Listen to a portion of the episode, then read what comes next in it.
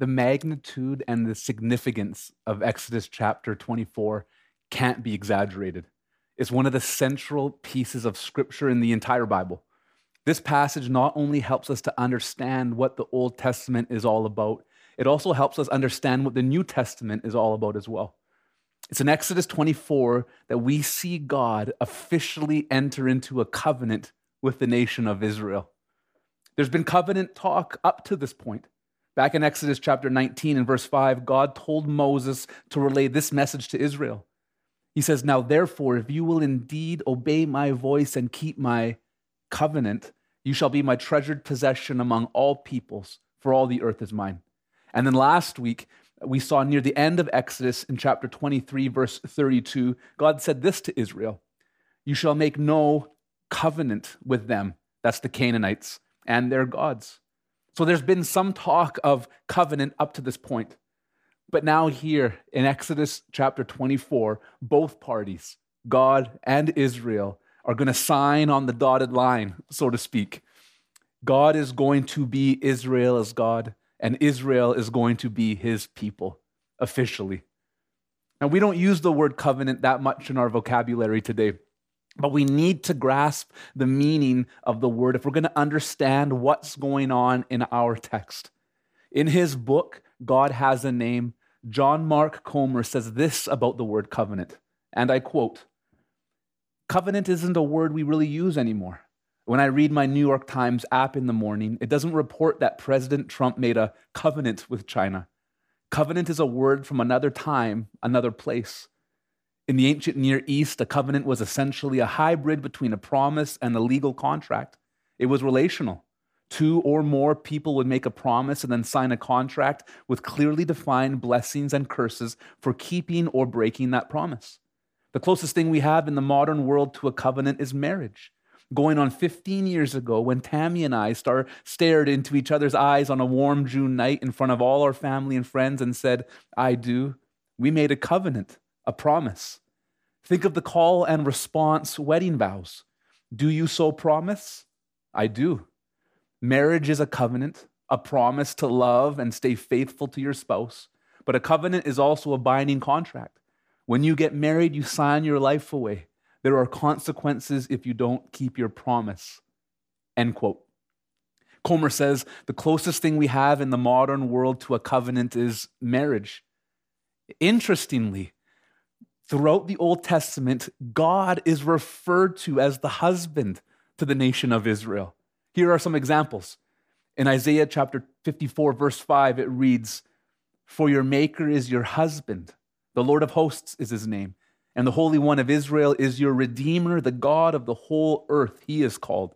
And Hosea chapter 2, verses 16 and 19 reads like this, "And in that day, declares the Lord, you will call me my husband, and no longer will you call me my Baal. And I will betroth you to me forever. I will betroth you to me in righteousness and in justice, in steadfast love and in mercy." And finally, in Jeremiah chapter 31, verse 32, it reads like this, "Not like the covenant that I made with their fathers on the day when I took them by the hand to bring them out of the land of Egypt, my covenant that they broke, though I was their husband, declares the Lord." So with this picture of marriage in our mind, and the fact that God is referred to as the husband of Israel, we can better understand the covenant that God enters into with his people in Exodus chapter 24. So now let's jump right in and take a closer look at the events that unfold in this incredible chapter in the Bible. So Exodus chapter 24, starting in verses 1-3, it reads like this, "Then he," God, "said to Moses, 'Come up to the Lord, you and Aaron, Nadab and Abihu, and 70 of the elders of Israel, and worship from afar. Moses alone shall come near to the Lord, but the others shall not come near, and the people shall not come up with him.'" So Israel has been delivered from Egypt, and they're now camped at the bottom of Mount Sinai, all 2 million of them. And here Moses receives yet another call to come up the mountain. This time he has the call to come up with a select group of men. He's already been up and down Mount Sinai a few times up to this point. He doesn't go up right away here. He ends up going up in verse 9. He's only receiving the invitation from God to go up in these verses. And like we just saw, this invitation is not for him alone. God calls an entourage to come up with him. In total, it's a group of 74 men that are called to go up the mountain. This group includes Moses. It includes Aaron, Moses' brother and the first high priest of Israel. Nadab and Abihu are Aaron's sons, who would be the next generation of priests in Aaron's lineage. And it says 70 of the elders of Israel. If you remember back in Exodus chapter 3, verse 16, God sent Moses to appeal to the elders of Israel for support before he went to address Pharaoh. I think that these 70 elders that go up Mount Sinai with Moses are most likely the same elders of Israel that we saw Moses deal with when he was back in Egypt. Let's move on. Verse 3. Moses came and told the people all the words of the Lord and all the rules. And all the people answered with one voice and said, "All the words of the Lord that the Lord has spoken, we will do." So before Moses goes up the mountain, he passes on God's word to the people orally. God's words haven't been written down yet. We will see that Moses writes the words down when we get to verse 4. But here in verse 3, he speaks the word to the people. What did he say to them? Well, it says that he told the people all the words of the Lord and all the rules. I think Moses told them a lot in this address. I think Moses spoke the words of Exodus 19, verses 5 to 6 to them. I've already read this verse once, but I'm reading it again here, where God said, "Now therefore, if you will indeed obey my voice and keep my covenant, you shall be my treasured possession among all peoples, for all the earth is mine, and you shall be to me a kingdom of priests and a holy nation." So I think Moses spoke that to the people. I think Moses spoke the Ten Commandments to the people. I think Moses spoke the book of the covenant to the people. I think Moses spoke everything they needed to know up front about the covenant that God was inviting them into. Again, it says, all the words of the Lord and all the rules. And what was the people's response to God's words when they heard them? Yes, we will do it. And here we have a marriage parallel. We have a proposal and a yes. See, when a man gets on his knee and asks his potential bride-to-be if she will marry him, he's asking her, "Will you be mine at the expense of all other potential husbands?" And if she says yes, it's a verbal agreement at this point. Nothing is set in stone yet, pun intended. But here in verse 3, the people are saying yes to God's proposal. "Yes, Lord, we give ourselves to obey you alone and no other." Verse 4, and Moses wrote down all the words of the Lord. Now the words were put down in writing. We do the same thing when people get married today. There's a contract in writing. It's binding. And do you see the marriage pattern unfolding so far in these verses? The people have verbally agreed to the arrangement God has laid out before them. Moses has written the words of God down, and now it's time to make this covenant official with the symbols of the covenant. And again, we do the same thing when people get married today. We use symbols. What are the symbols that we use in marriage today? Rings. The vows are made and the rings are put on the fingers. That this man belongs to this woman and this woman belongs to this man. A covenant has been made between them, and how can we tell? The rings are on the finger. And God puts a ring on Israel in this text. Let's pick things up halfway through verse 4. He, Moses, rose early in the morning and built an altar at the foot of the mountain and 12 pillars, according to the 12 tribes of Israel. This altar was the symbol that represented God's participation in this covenant. And the 12 pillars was the symbol that represented the 12 tribes of Israel's participation in the covenant. And the 12 tribes represented the whole nation of Israel. And picture the symbol there that day. God and Israel. One altar, which was God, surrounded by the 12 pillars, which were the people. When anyone saw these stones set up, they would know what the symbols represented. Just like we know what rings on a finger represent. So you could say that things are getting pretty serious here between God and his people. Verse 5, and he, again is Moses, sent young men of the people of Israel who offered burnt offerings and sacrificed peace offerings of oxen to the Lord. The burnt offering, as the name suggests, was a sacrifice that was completely burned up before God. The peace offering was different in that the one who offered it as a sacrifice could also enjoy some of the meat that came from the offering. The meal that we're going to see a little later on in verse 11 could have come from this peace offering. Verse 6, and Moses took half of the blood and put it in basins, and half of the blood he threw against the altar. So the blood was drained from the sacrificed animals, and half of it was thrown on the altar, and the other half was put into containers to be used shortly after this. There would have been a lot of blood. And this is kind of gross to our modern sensibilities, but it's really, really important. Blood's not a laughing matter. When we see blood, we know something really serious is going on. This makes me think of a prank that I pulled on my mom when I was a kid. And if there are any kids watching this message, watching this service with your parents, kids, listen to me. Please, whatever you do, don't ever pull this prank on your mom or dad. Here's what I did. When I was a kid, my mom was either in another room in the house or she was out running errands, and it just gave me some space and some time to prepare this prank. I set up the scene this way. I lied myself on the couch. I squirted some ketchup on my skin, and I placed a knife beside me, and then I lied there unconscious. And when mom saw that, she freaked out at first. And then that freaking out quickly turned to anger as soon as she realized it was a prank. Like I say, kids, don't do this at home. But why did my mom freak out when she saw that? Well, because when we see blood, we know that it's a matter of life and death. Leviticus chapter 17, verse 11 says, for the life of the flesh is in the blood. So when blood is shed, that means a life has been given. This is a serious covenant God is making with Israel, as seen in the blood that was shed.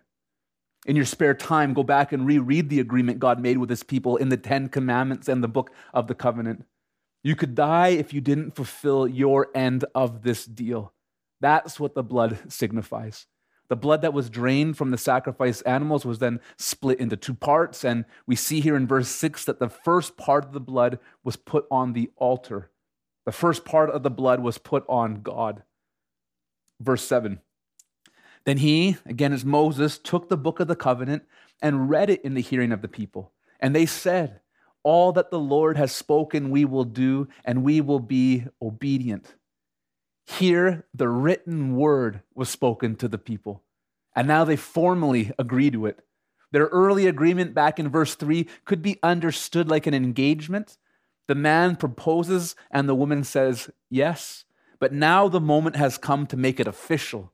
Now we're both up front in the church with our family and friends in attendance. Now the one who's officiating the ceremony asks the question, and this yes right here is weightier than the engagement yes. This yes is the wedding yes. That's what the people are doing here. They are saying yes to God. They are saying they understand the relationship they are entering into. They understand the gravity of the situation. Verse 8. And Moses took the blood and threw it on the people and said, behold, the blood of the covenant that the Lord has made with you in accordance with all these words. Now Moses took the other half of the blood that was drained back in verse 6, and now he threw it on the people.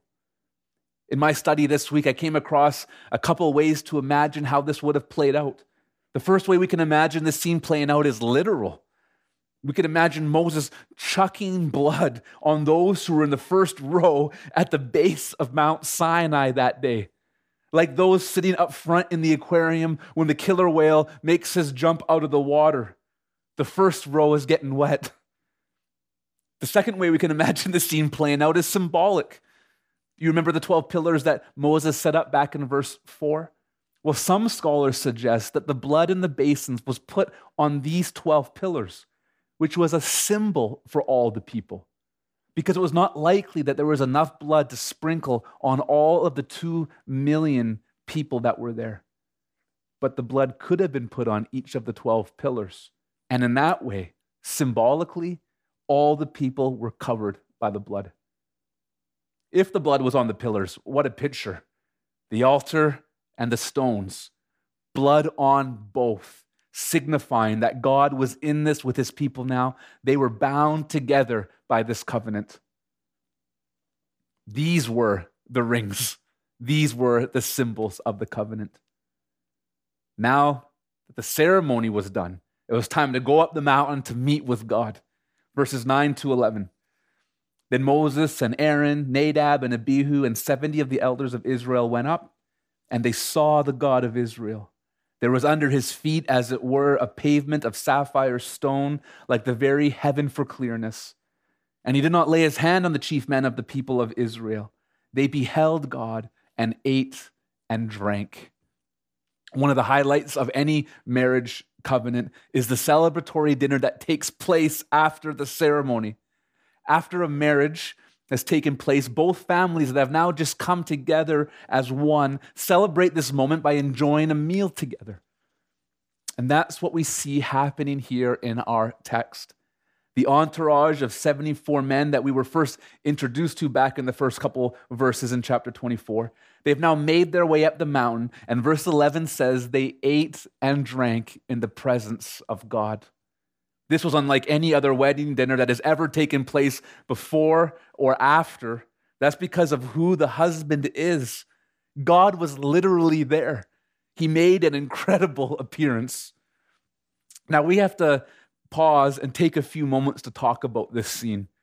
God showed up on the mountain in a big time way, and the scripture says they saw him. If you're new to the Bible, this might be news to you. But seeing God in the Bible is no joke. We get a hint of the severity of this in our text when it says in verse 11 that he, God, did not lay his hand on them, meaning this: God didn't kill them there right on the spot, even though they were in his presence. God is so holy. God is so powerful. He's so mighty. He's so awesome that people cannot just waltz into his presence and then live to talk about it.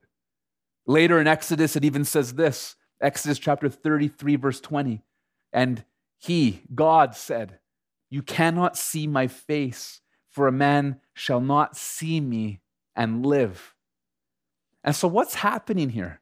How are these men seeing God and not dying? I'm going to share a succession of thoughts with you about this and then try to put it all together. First thought is this: it's impossible to completely understand God. God cannot be put into a box. He cannot be put down into a petri dish and studied. He cannot fit into our brains. We can know him, but it's impossible to know everything there is to know about him.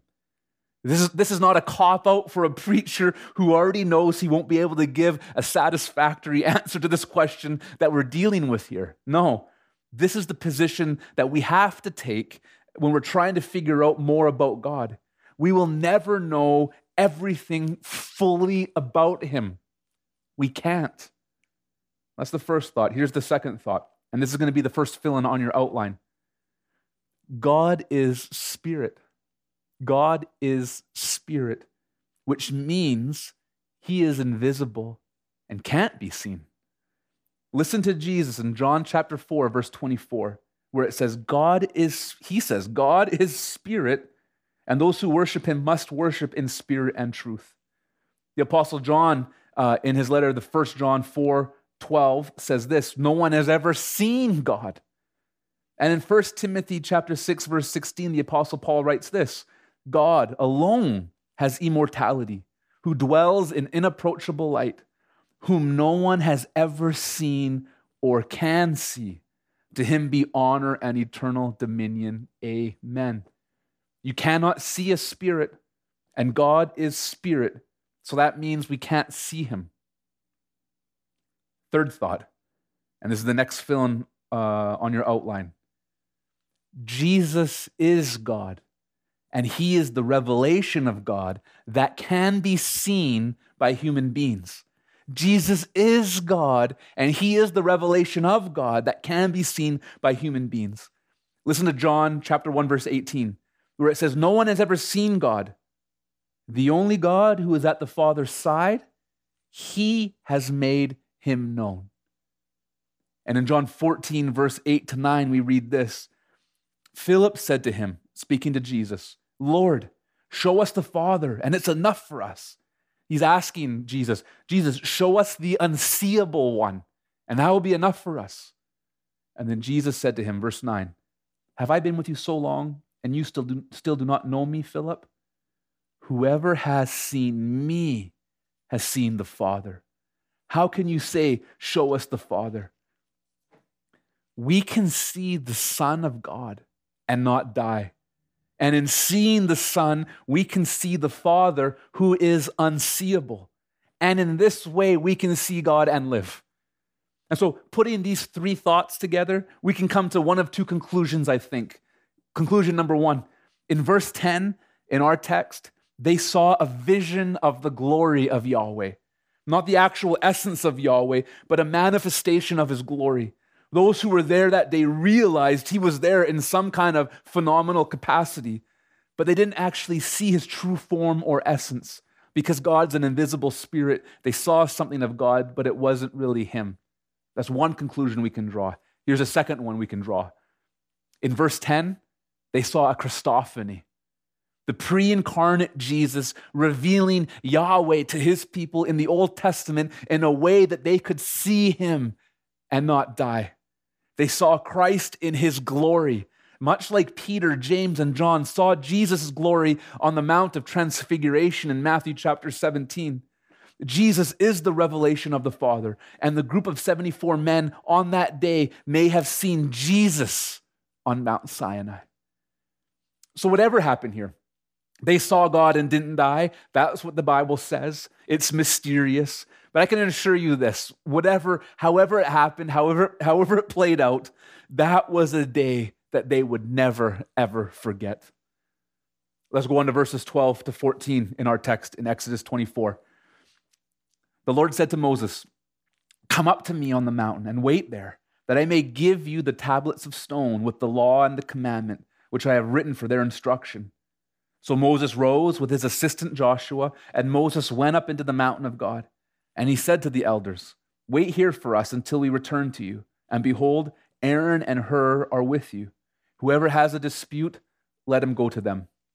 Again, there's one of two scenarios happening here. In scenario one, God called Moses further up the mountain from where the 74 had eaten together in verse 11. And he took Joshua with him. And then Moses left Aaron and Hur in charge of the 70 men that were still there somewhere halfway up the mountain. That's scenario one. Or scenario number two, all 74 of the original entourage that went up the mountain with Moses and ate with God in his presence, they all went back down the mountain after their meal with God was finished.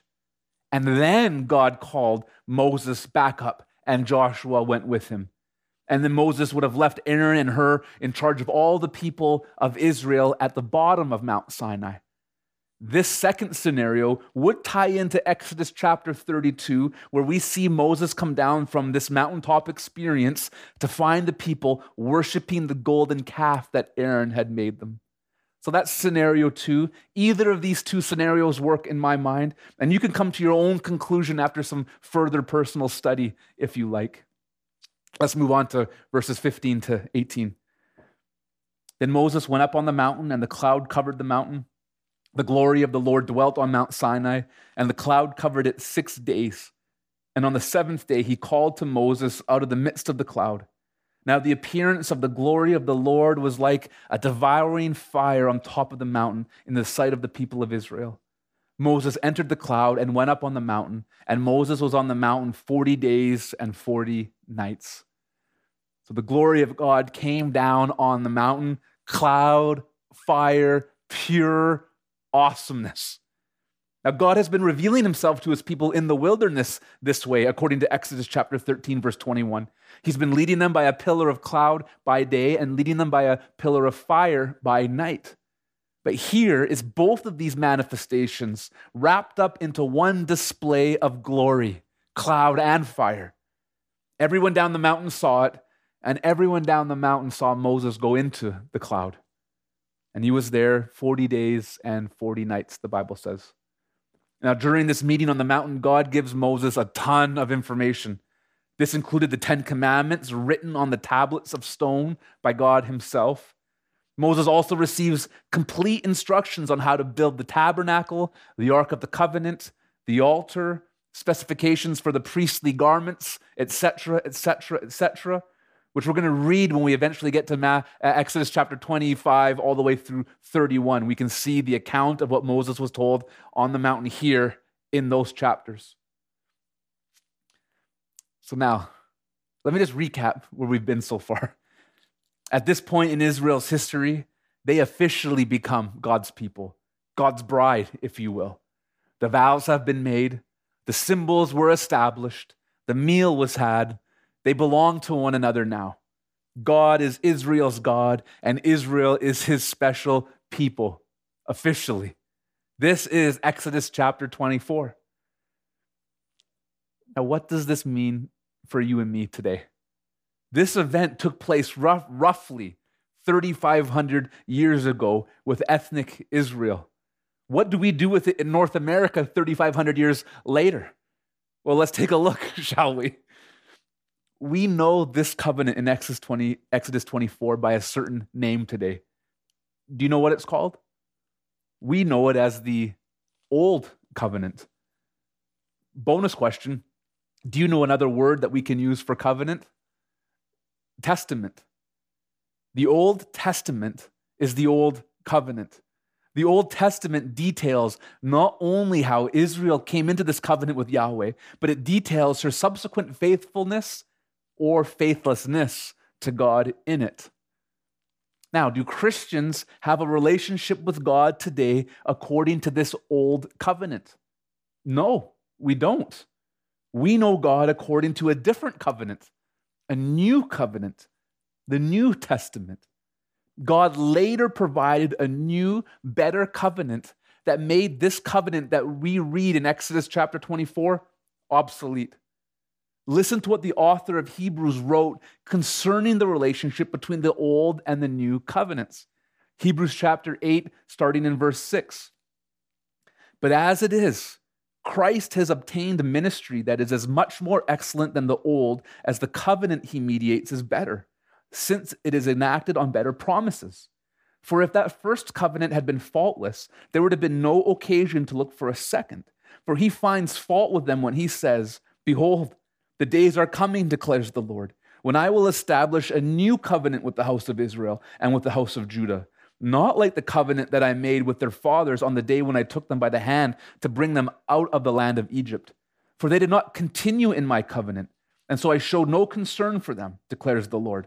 For this is the covenant that I will make with the house of Israel after those days, declares the Lord. I will put my laws into their minds and write them on their hearts. And I will be their God, and they shall be my people. And they shall not teach each one his neighbor and each one his brother, saying, 'Know the Lord,' for they shall all know me, from the least of them to the greatest. For I will be merciful towards their iniquities, and I will remember their sins no more."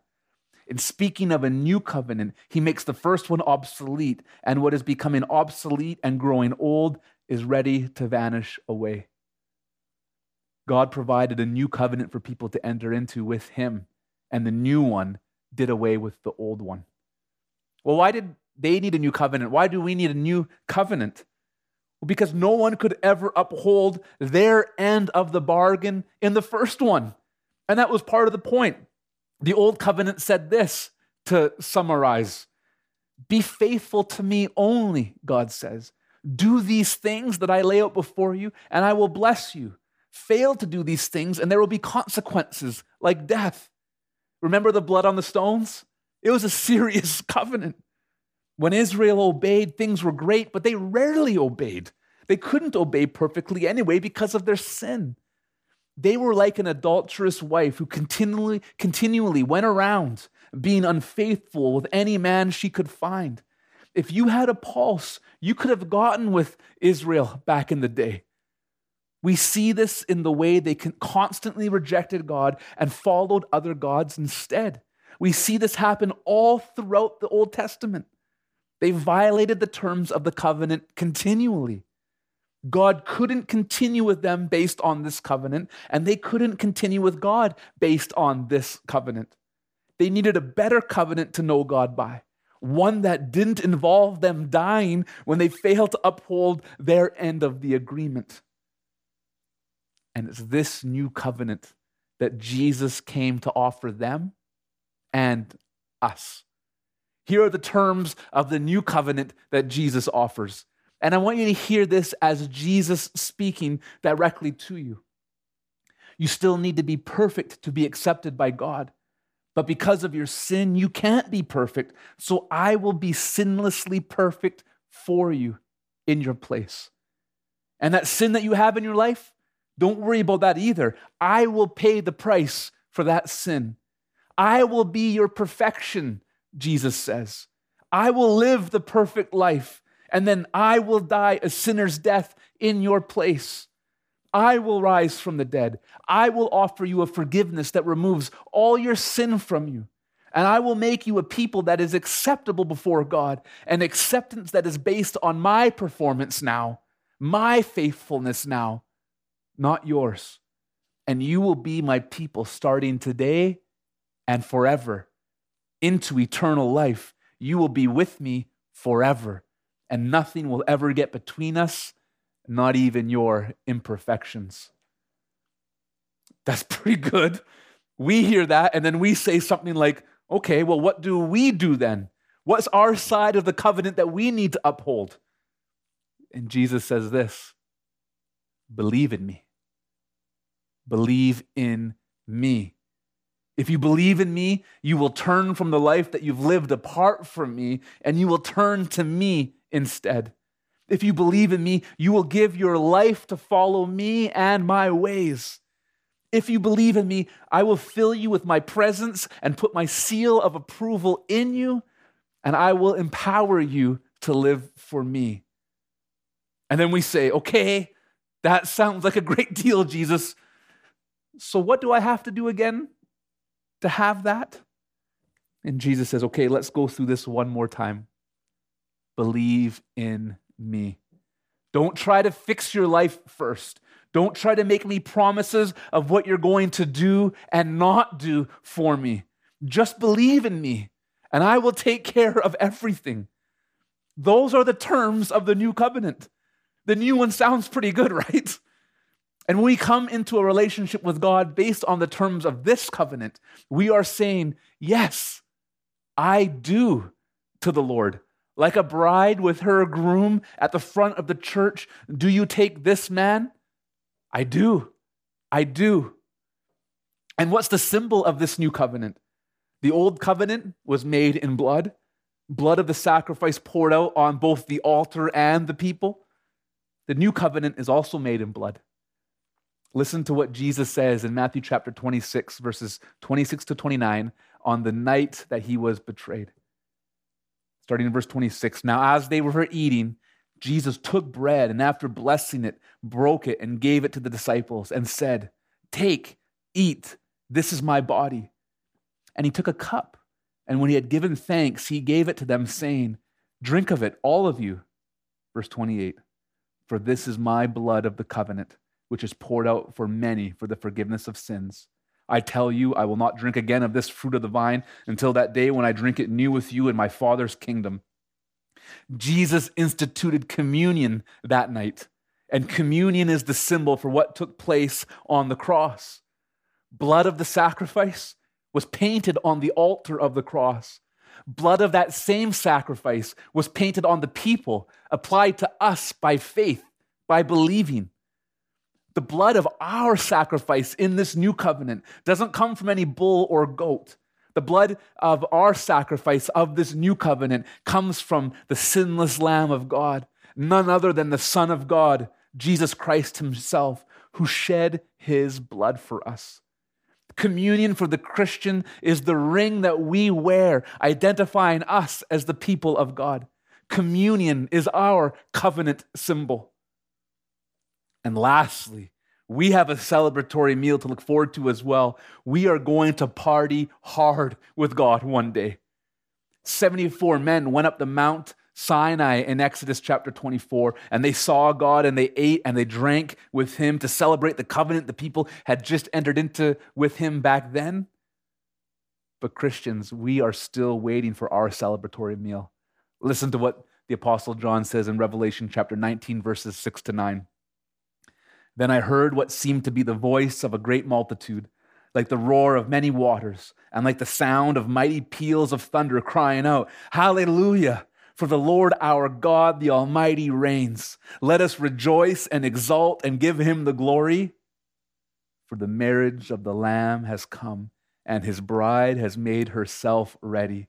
It was granted her to clothe herself with fine linen, bright and pure, for the fine linen is the righteous deeds of the saint. And the angel said to me, write this, blessed are those who are invited to the marriage supper of the Lamb. And he said to me, these are the true words of God. We will celebrate this meal when our King comes back for his people, for his bride. And in that day, we will begin a celebration that will never, ever end. A new covenant built on better promises, made possible by the blood of a better sacrifice. Christian, this is the covenant by which we know God. And so I want to just encourage you and remind you, Christian, today, you have a special relationship with God that's not based upon your successes or your failures. You have a relationship with God that's based upon his love and his righteousness towards you. And you've entered into this relationship through faith in Christ. Your goodness didn't make you good enough for God, and your failures aren't going to separate you from him either. Remember that every day. And now I also want to address anyone who's watching this message with us right now in the service or watching the recording at another time.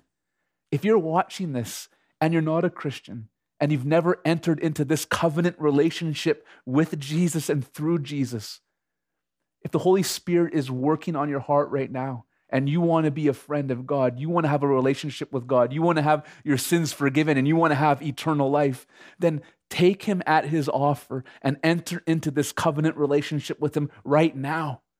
How do you do that? You believe in him. You believe that Jesus lived, died, and rose again. He died for your sins. He conquered death for you. And now if you simply believe upon him and his name, he will wash your sins away, put his spirit in you, make you a child of God, and bring you into his people where you will serve him now and enjoy him forever. Do that right now if you've never done that before. I implore you. And at the end of this message, I'd invite you to go to mynewhope.ca/gospel, and there's more information there for you pertaining to this brand new life in Jesus that we have because of this covenant that he's made with us. So with that said, church and friends, will you bow your heads and pray with me? God, thank you. It never seems to be enough, but it's all we have to offer you is our gratitude. There's no way in a trillion years that we can pay you back for what you've offered to us. You pursued us. You reached out to us. You made the sacrifice for us. You lived the perfect life for us. You rose for us. You have a plan for us. You want to be good to us. And none of us deserve any of it. We deserve the opposite. We deserve to be punished for our sins. But instead of giving us what we deserve, you offer to us what we don't deserve. And it's grace upon grace upon grace. We worship you, Jesus. We simply worship you as your church, as your bride. We thank you for everything that you've done for us. And we tell you, Lord, with the power that you've given to us, with the new life that you've given to us by your Son, we just want to follow you the rest of our days. As imperfectly as that looks for us, Lord, we say again and again, here's all of our life. We lay it at your feet and say, Lord, we want to follow you. We want to live our lives according to your ways. So take our lives again and again and again, renewing the commitment, like renewing the marriage vows again and again and again. Take it again now, Lord. And I pray, Lord, that if we have any friends watching this message with us right now who don't know you, save them right now. Do that supernatural work of making them born again in their hearts right now, we pray, Lord, so that they can enjoy you with us forever. In Jesus' name we pray. Amen. Amen. Hey, thanks for being with us for this study. Before you go, I want to invite you to our online services. They're updated every Monday afternoon, but you can stream them all week on Facebook, YouTube, and our website at mynewhope.ca/online. If you've never given your life to Jesus, then you need to go to mynewhope.ca/gospel right now. You'll find a short video where we share the best news you'll ever hear in your life. It's more important than whatever else you're doing, so go there right now. If God has blessed you through this message, we'd love to hear about it. Shoot us an email at info@mynewhope.ca and let us know how God has impacted your life through His Word. If you'd like to support the Bible teaching ministry of New Hope through financial giving, you can also do that through our website at mynewhope.ca/give. And finally, we want to invite you to follow our Facebook page at facebook.com/mynewhope.ca for all the latest updates and encouragements throughout the week. We love you, Uppercase C Church. Be blessed.